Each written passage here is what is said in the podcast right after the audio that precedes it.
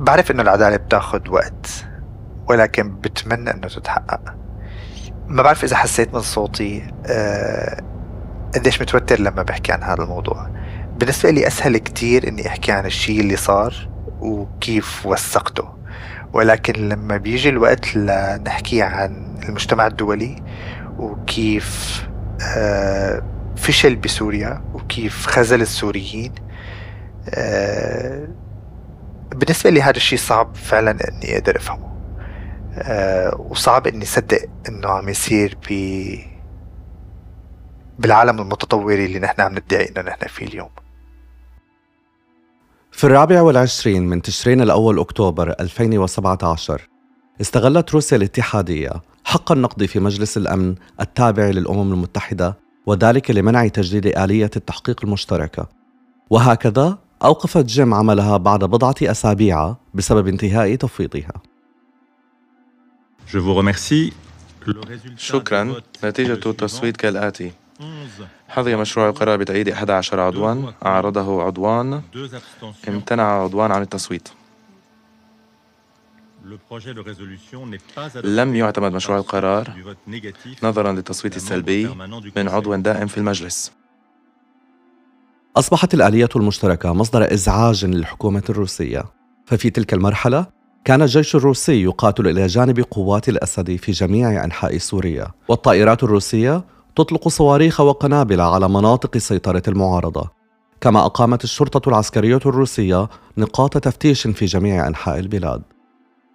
في المراحل الأولى من الصراع انصب تركيز روسيا على حماية الحكومة السورية من عواقب أسوأ أفعالها أما بعد مشاركة القوات الروسية الكثيفة في الصراع على الأرض أصبحت سمعة الجيش الروسي على المحك. وبعد أن منعت روسيا جيم من إجراء مزيد من التحقيقات واصلت نشر دعاياتها خاصة حول استخدام نظام الأسد للأسلحة الكيماوية. اليوم إذا تصفحت موقع يوتيوب أو أي منصة وسائط اجتماعية أخرى بحثا عن هجمات الأسلحة الكيماوية في سوريا ستجد نفسك محاصرا بنظريات المؤامرة الدنيئة. يزعم بعض هؤلاء أن الهجمات كانت مزيفة تماما وأنها كانت أعمالا متقنة التمثيل والتصوير في قطر أو في فيرجينيا. يدعي آخرون أنها كانت تسمى عمليات العلم الزائف أو فولس فلاج وهي هجمات شنها المتمردون بهدف استفزاز الغرب للتدخل في الحرب. حتى أن بعض هذه النظريات تذهب إلى حد تصوير المسعفين الأوليين المحليين مثل الخوذ البيضاء على أنهم جهاديون متعطشون للدماء والمحققون الدوليون من منظمة حظر الأسلحة الكيماوية بوصفهم دوما في وكالة المخابرات المركزية. لا حدود حقيقة لهذا الشر. كما حدث سابقا في العراق يمكن للصحافة والمؤسسات الدولية أن تفشل. لكن هناك في المقابل وكما سمعنا مباشرة في هذا البودكاست من صحفيين مثل لوغان فاندرشتوكت وكريم شاهين وإعلاميين خاطروا بحياتهم لتوثيق وجمع الأدلة على استخدام الأسلحة الكيماوية. لقد سمعنا أيضا من أنجيلا كين وستيفان موغل اللذين قادا تحقيقات الطب الشرعي في الهجمات الكيماوية في سوريا. وكذلك كلا من باتريك تيريل وريبيكا هيرسمان اللذين عملا على تفكيك مخزون النظام الكيماوي ورأيا عن قرب نطاق ترسانة الأسد السامة. وقد سمعنا أيضا من الناجين والنشطاء والأطباء والمسعفين السوريين الذين عانوا من هذه الضربات الكيماوية وكافحوا في ظروف استثنائية لإنقاذ أنفسهم والآخرين ولتوثيق هذه الحقيقة الرهيبة.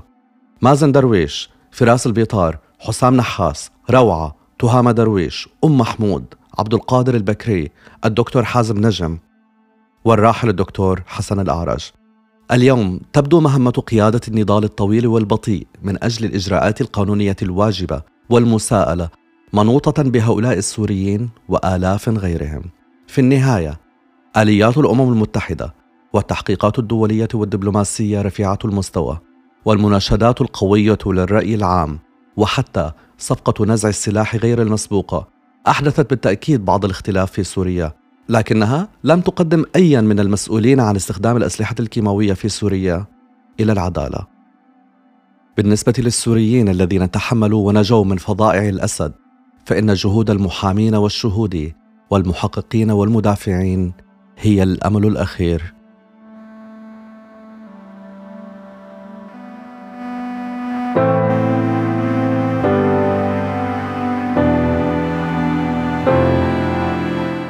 أنا كرم شوملي وهذا بودكاست لا مكان للاختباء. بودكاست من المعهد العالمي للسياسات العامة في برلين.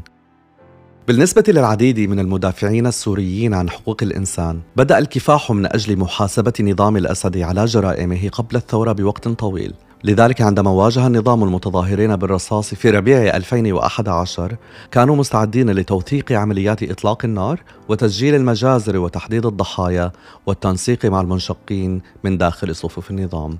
منذ اللحظة الأولى احتفظوا بسجلات دقيقة للأحداث ودفاتر تفصيلية لأصدقاء أصيبوا وقتلوا واختفوا.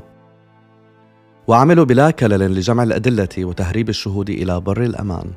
أصبحوا أكثر تصميما ومهارة في عملهم وبنوا قدرات تجميع خاصة ما يمكن تسميتها بأبراج المراقبة لتستمع إلى المحادثات اللاسلكية للقوات الجوية السورية. وسرعان ما ستتمكن أبراج المراقبة هذه من التعرف إلى الطيارين والطائرات النفاثة عند مغادرتهم القواعد الجوية السورية وتحذير المشافي والمجتمعات المدنية المعرضة للخطر. وبفضل جهود هؤلاء والعديد من النشطاء الآخرين أصبحت الحرب السورية أكثر صراعات التاريخ توثيقا وقد دعمت شبكة دولية من الباحثين والمحققين والمحللين هذا العمل وقامت بأرشفته. إحدى هذه الهيئات هي الآلية الدولية المحايدة والمستقلة أو Triple IM ومقرها جنيف. لقد جمع المحققون المحترفون التابعون لها ولا يزالون يجمعون ملايين الأدلة من أجل محاكمات جرائم الحرب الجارية والمستقبلية. في أجزاء أخرى من أوروبا وأمريكا الشمالية جمع باحثون وناشطون سوريون وأمميون أرشيفا رقميا ضخما لمعلومات مفتوحة المصدر بالإضافة إلى مرافق تخزين مادية سرية تضم ملايين الوثائق الأصلية من داخل نظام الأسد. هربت قلة من المنشقين بعض هذه الوثائق إلى خارج سوريا وشكل العديد منهم شبكاتهم الخاصة لجمع وتنظيم الشهادات ضد الأسد. نعتمد على هذه الثروة الهائلة من المعلومات في تقاريرنا الخاصة. وإذا تتبعت بحثنا عن الأسلحة الكيماوية chemicalweapons.gppi.net يمكنك أن ترى كيف نقوم بجمع الأدلة من جميع هذه المصادر التي ترسم صورة شاملة لهجمات الأسلحة الكيماوية في سوريا. من خلال جمع وتنسيق كل هذه الأنواع المختلفة من مصادر المعلومات يمكننا تحديد بل وحتى تعقب الأفراد والوحدات العسكرية المسؤولة عن هجمات الأسلحة الكيماوية في جميع أنحاء سوريا والأهم من ذلك أن الكثير من هذه المعلومات في متناول الحكومات والعامة على حد سواء ما يجعل الفشل الواضح في معاقبة هؤلاء الجناة أكثر إثارة للسخط.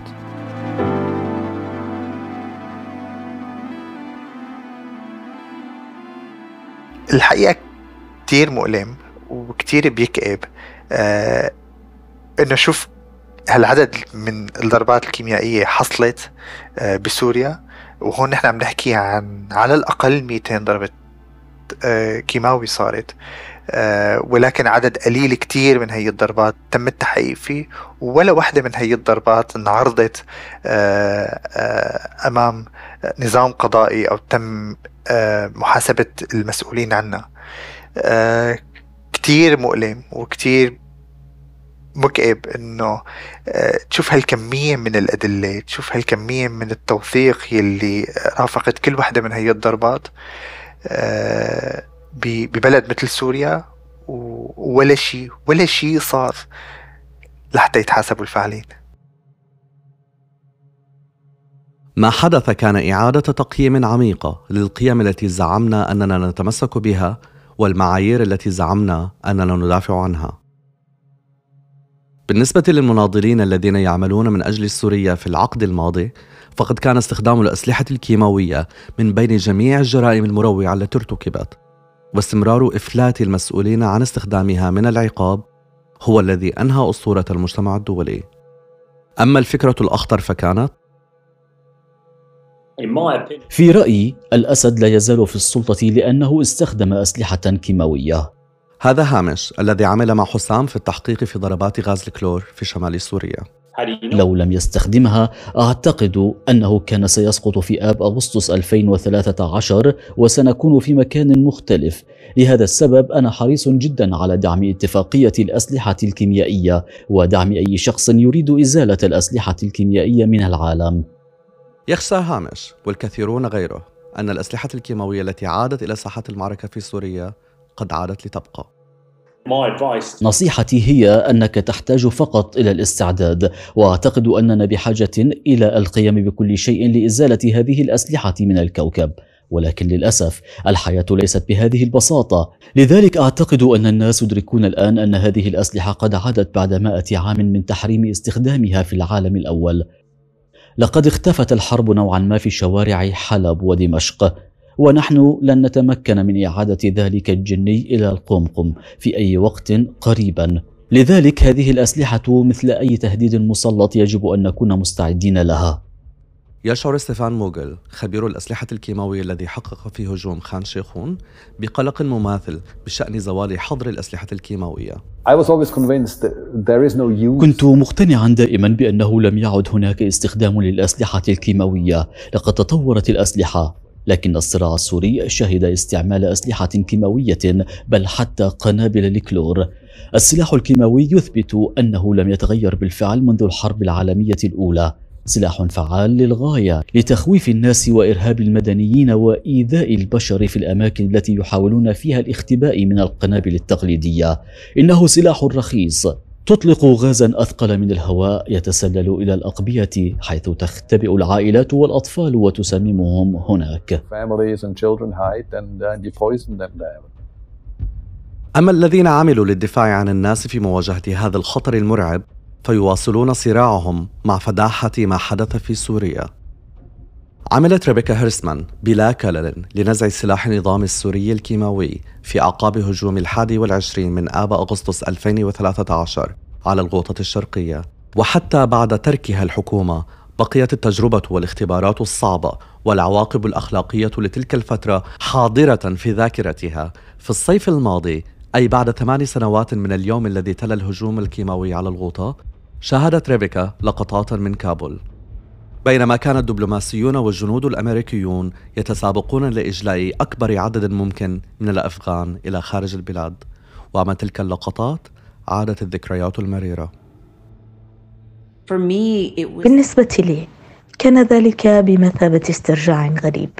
اللحظة تعيد نفسها في ذاكرتي.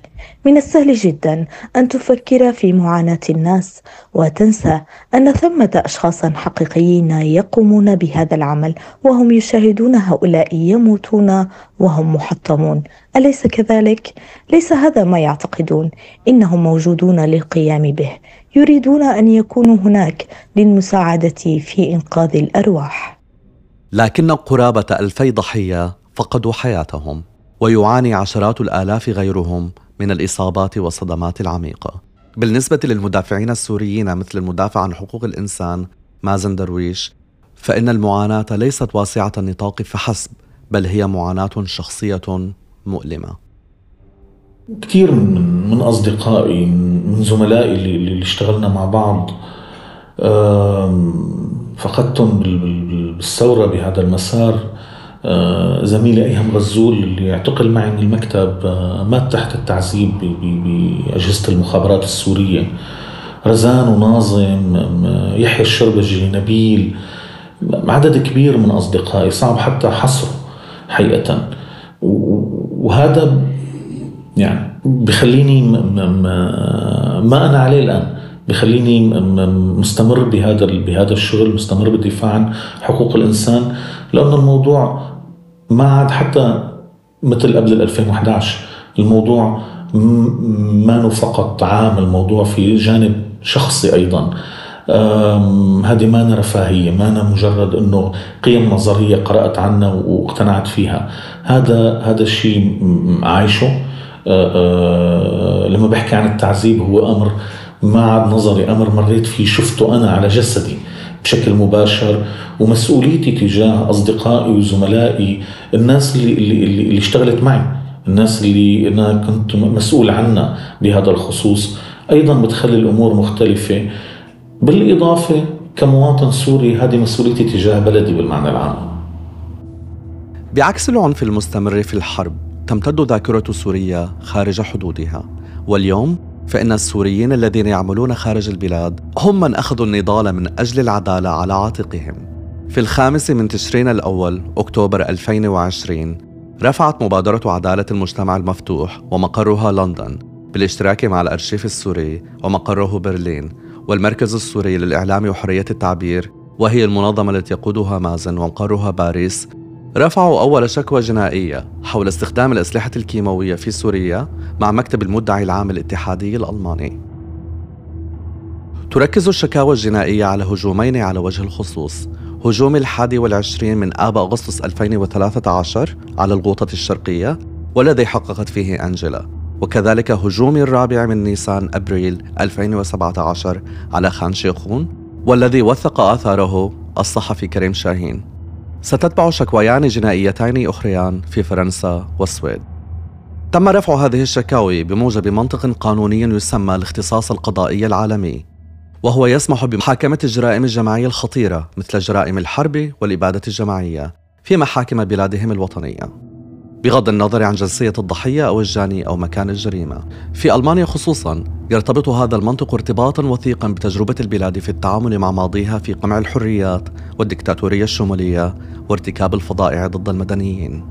بالنسبة لمازن أصبحت هذه التجربة عميقة عندما زار وبعد وقت قصير من وصوله لبرلين سجن التحت أرضي السابق التابع للشرطة السرية الألمانية الشرقية لشتازي.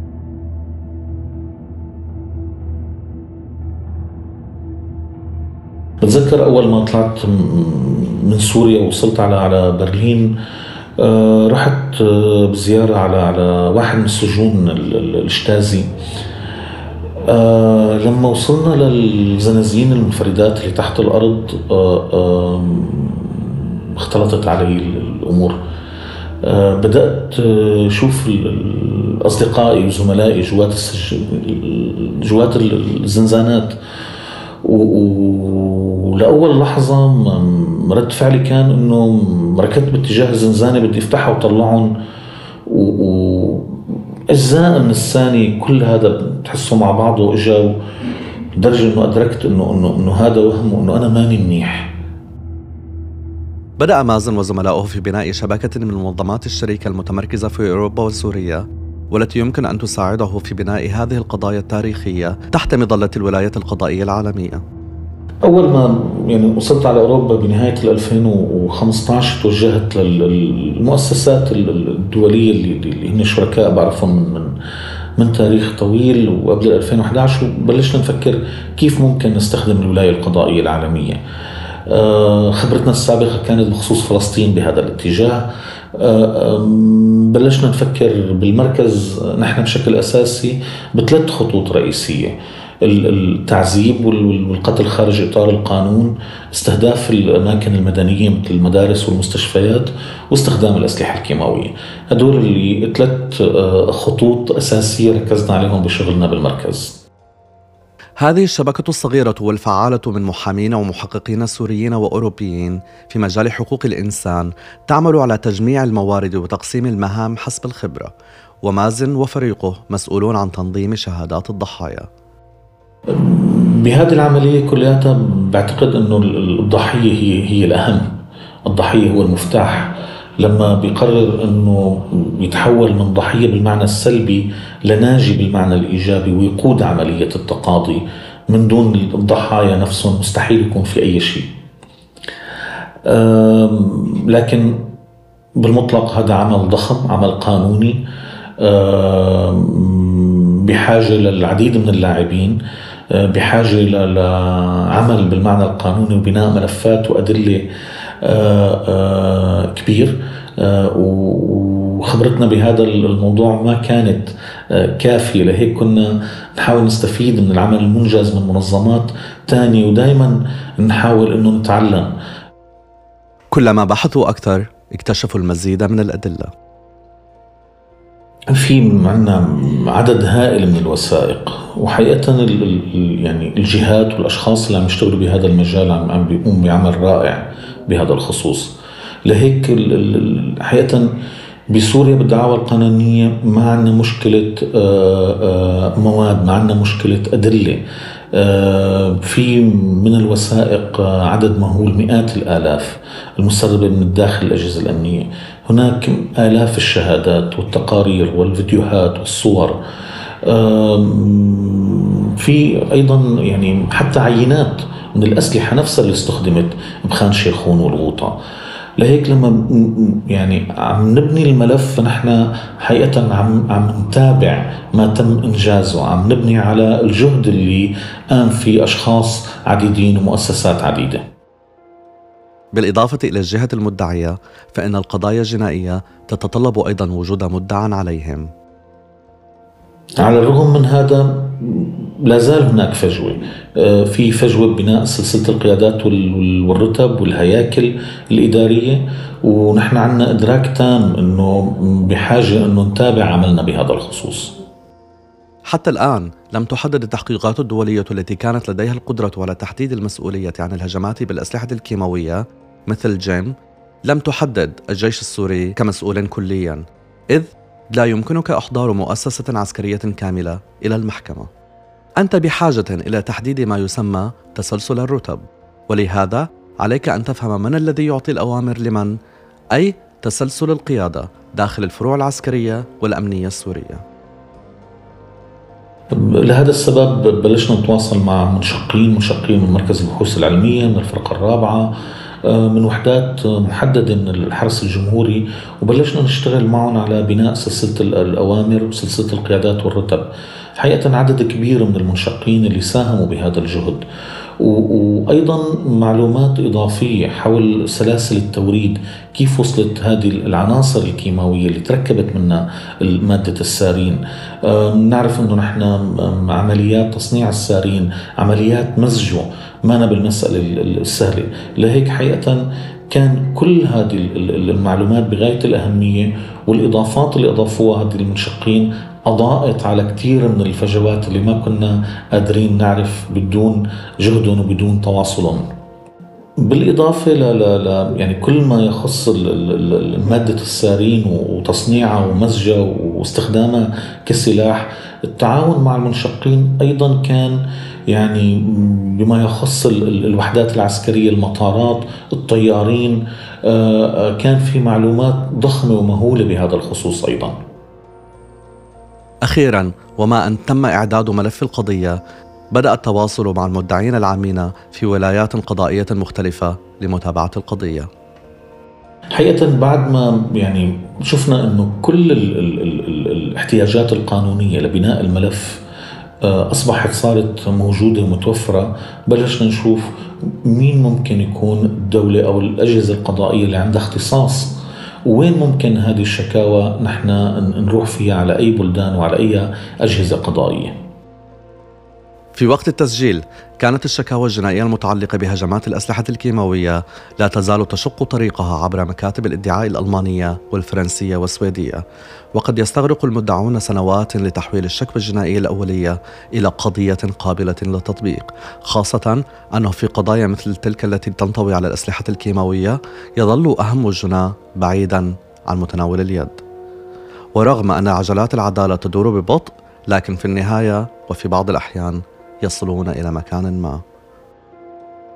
في نيسان أبريل 2020 فتحت المحكمة الإقليمية العليا في كوبلينز محاكمة جنائية ضد ضابطي المخابرات السورية السابقين أنور رسلان وإياد الغريب وذلك لدورهما في الفرع 251 وهو أحد أسوأ أماكن التعذيب في سوريا وقد وصل الضابطان إلى ألمانيا كلاجئين أنور رسلان الرئيس السابق لقسم التحقيق متهم بتعذيب ما لا يقل عن أربعة آلاف شخص أثناء الاستجواب وثمانية وخمسين تهمة قتل وعدة حالات من الاغتصاب والاعتداء الجنسي.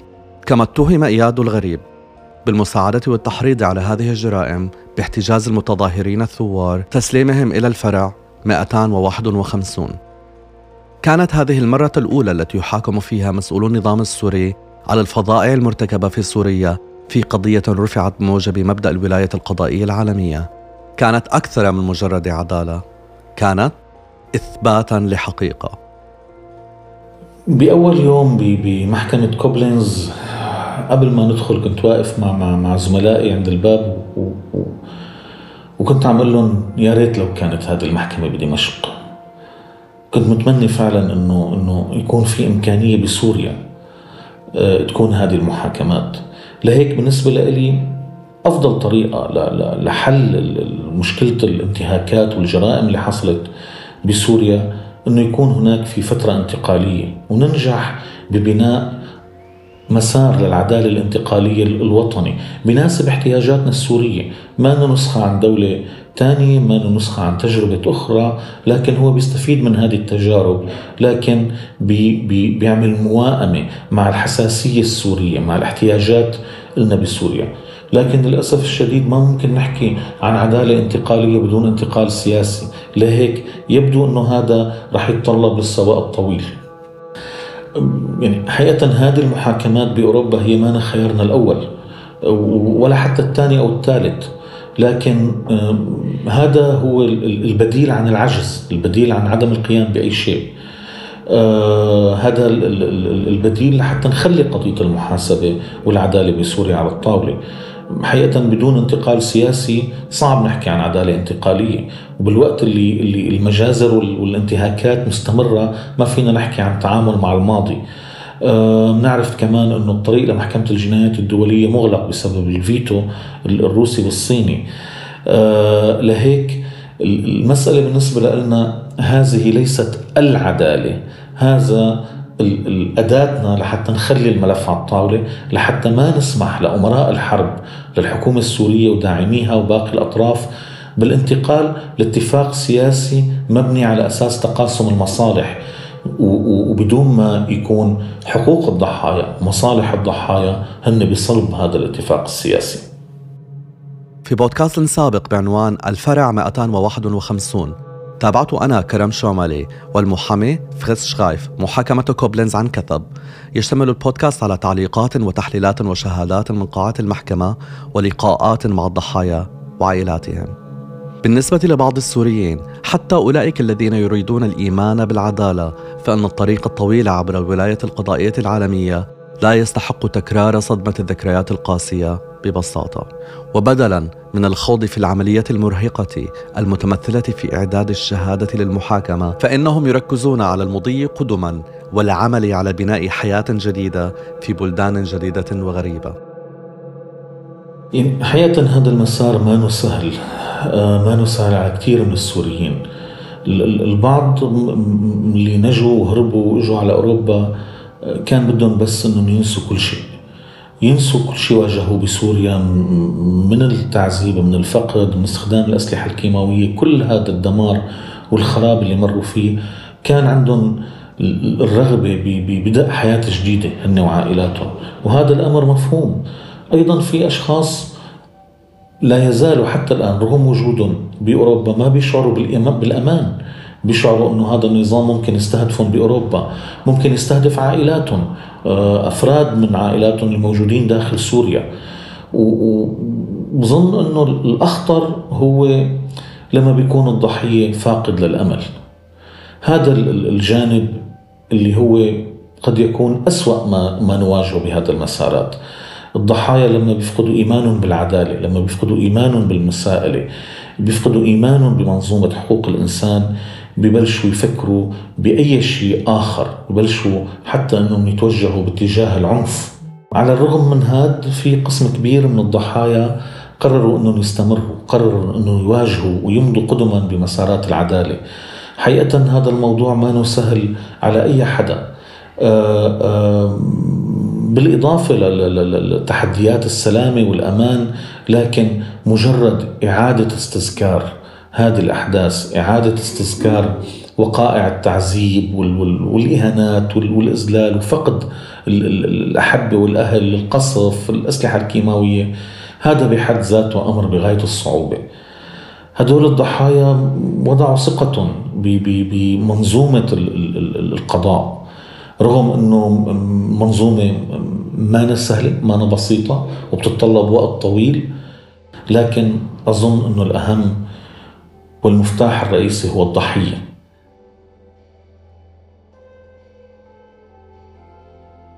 يوسف من السوريين الذين اختاروا طريق العدالة الطويل. هلا هذا صحيح؟ أنا أحد الشهود أنا أحد الشهود بقضية مرفوعة آه، أو عم يتم إجراءات رفع قضية بالسويد. وبعدة دول بس أنا بما أني مقيم في السويد آه، فأنا شاهد في هذه القضية مرفوعة آه، بالسويد ضد النظام الأسد لاستخدامه الأسلحة الكيماوية بالهجوم على الغوطة الشرقية بال 2013 يعني وهذا واجب لأنه طبعا هو صعب لأنه طبعا أنت أول شيء بشقين إنه صعب. صعب لأنه هي معاملة طويلة وإجراءات طويلة وبنعرف إنه هي ممكن تأخذ سنين وأيام. وشغلة ثانية إنه ممكن تسبب بعض يعني ممكن تسبب خطورة على الشخص. إذا يعني على الشخص أو على عائلته إذا النظام يعني أراد إنه ياذيه أو يأذي الشخص أو إنه يضغط عليه ممكن تأثر عليه أو على عائلته. نتمنى إنه نحاسبه نحن وما يصير ما يحصل لنا شيء. هذا القرار هو آخر شيء فينا نعمله ضد نظام الأسد. يعني هلا حاليا بما إنه نحن ما من يعني ما في عنا أي نوع من الضغط على نظام الأسد لتغييره أو لمحاسبته أو لحتى أخذ حقوق الشعب اللي مات الحل الوحيد إنه نحن نلجأ للقضاء الدولي لحتى أخذ حق الناس اللي قتلها واللي شردها والشعب اللي هجره. هذا آخر خيار يعني موجود أو هو الخيار الوحيد اللي متاح حاليا لمحاسبة الأسد. تهامة الممرضة من الغوطة الشرقية والتي عالجت مئات الضحايا في أعقاب الهجوم الكيماوي هي ناجية أخرى تضع آمالا كبيرة ومسؤولية هائلة على نظام العدالة. تعيش اليوم في فرنسا مع زوجها وابنتها. يمكن أنا أنا شخص أنا فرد يعني الموضوع بحاجة لمؤسسات ومنظمات ترعى هذا الشيء.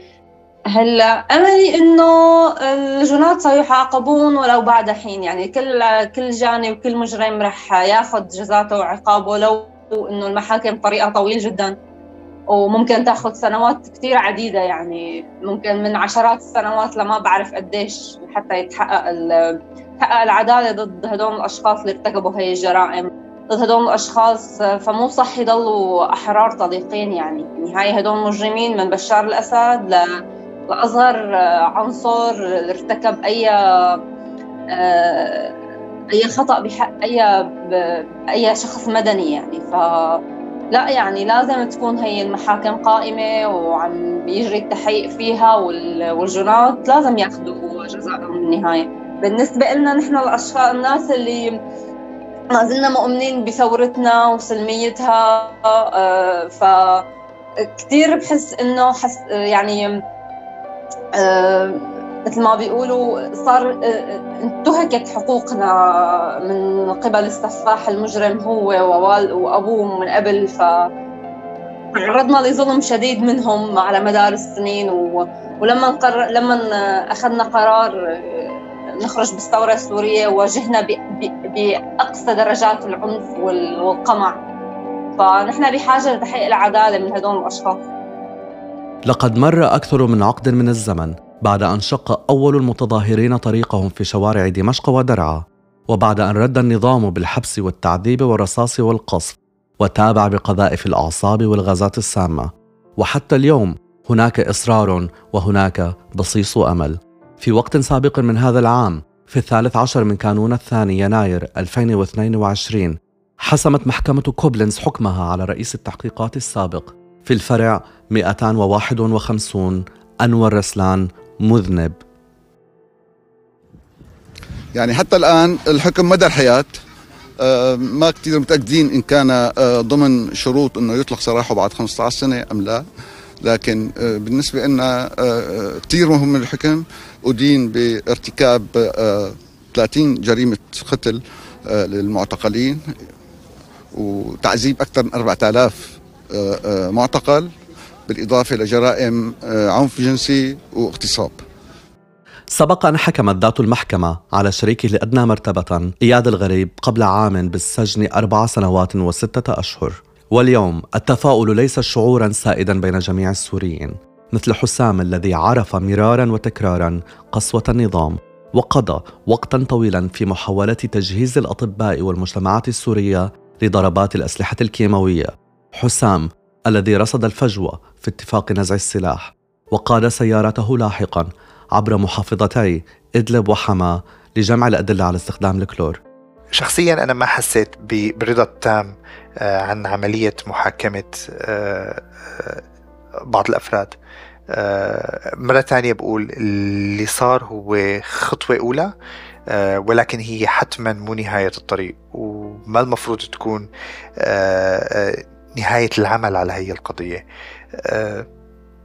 برأيي اللي صار ما هو كافي. لساتنا عم نشوف قضايا ضد أفراد كتير بمستويات متدنية ضمن الهيكلية الكبيرة للنظام السوري.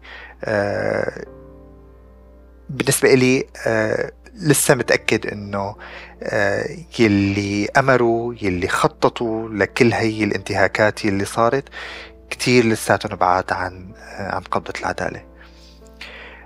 ولكن بضل أملي أنه على الأقل هي الخطوة اللي كتير كتير صغيرة ممكن تكون خطوة نحو مستقبل مستقبل سوريا. نحو خطوة خطوة صغيرة نحو إنه تصير تصير مصالحة بسوريا يصير سلام بسوريا. هلأ بالنسبة إلي اللي اللي بشوفه هو إنه الآلية الوحيدة اللي حاليا من خلالها عم يتم التعامل مع مع الجرائم اللي صارت بسوريا هو عبر آلية الوصاية القضائية العالمية. واللي مثل ما قلت قبل شوي هي فقط عم تستهدف أفراد موجودين بالدول اللي بتعتمد هي الآلية. بس برأيي مثل ما قلت هي الآلية ما رح تكون كافية لحتى تخلي كل اللي كانوا مسؤولين عن هي الجرائم يكونوا بقبضة العدالة.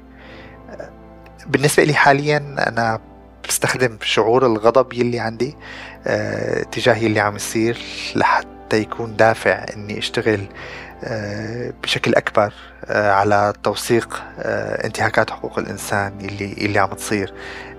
أحكي دائما عن الشيء اللي عشته كتجربة شخصية. أحكي عن تجاربي السابقة بالوقت اللي كنت فيه عايش بسوريا. استخدم العلم اللي تعلمته حتى أعمل توثيق منهجي ل لانتهاكات حقوق الإنسان اللي اللي عم تصير بسوريا وسلط الضوء عليها قدام المجتمع الدولي لحتى خليها تكون أوضح ما يمكن. وتكون رسالة واضحة للعالم إنه طالما إنه ما في عدالة ما في مساءلة فمستحيل يكون في حل للنزاع بسوريا ومستحيل يصير أي سلام بسوريا.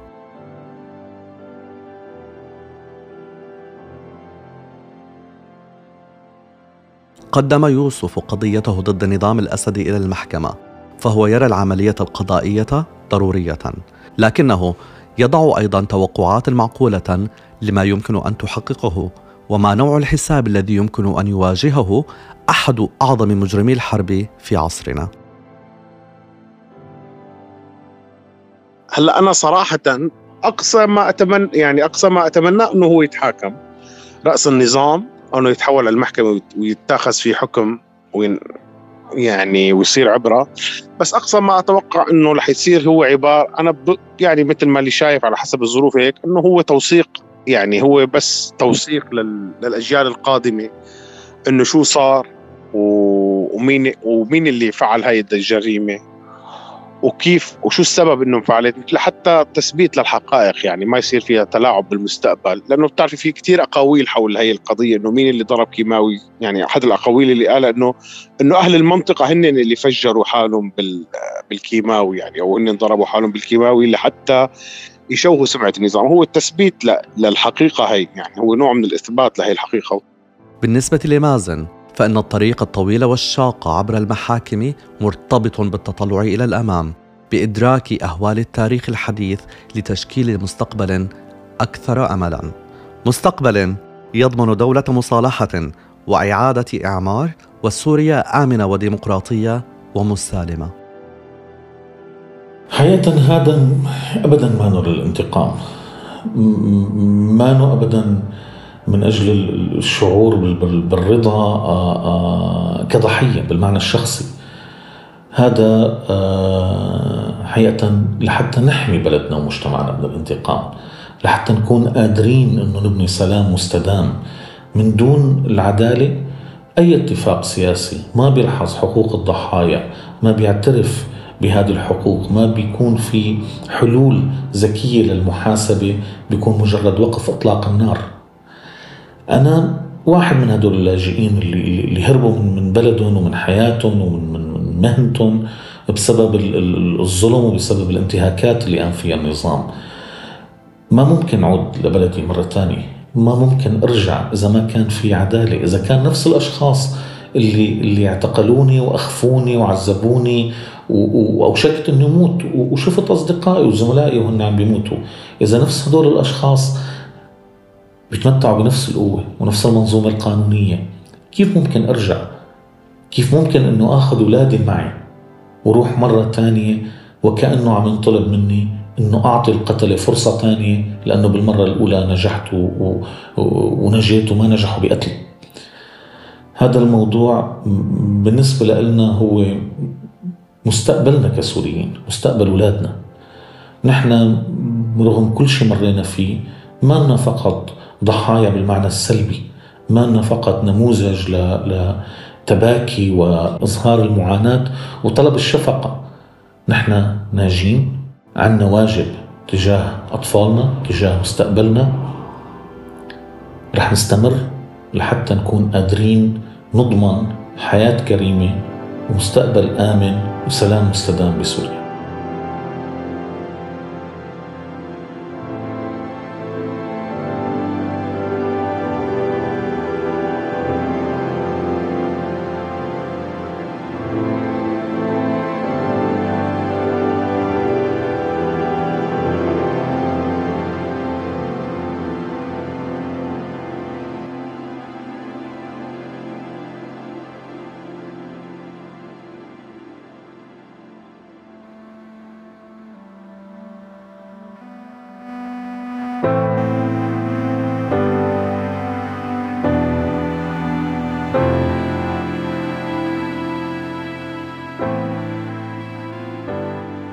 شكرا جزيلا على الاستماع إلى لا مكان للاختباء.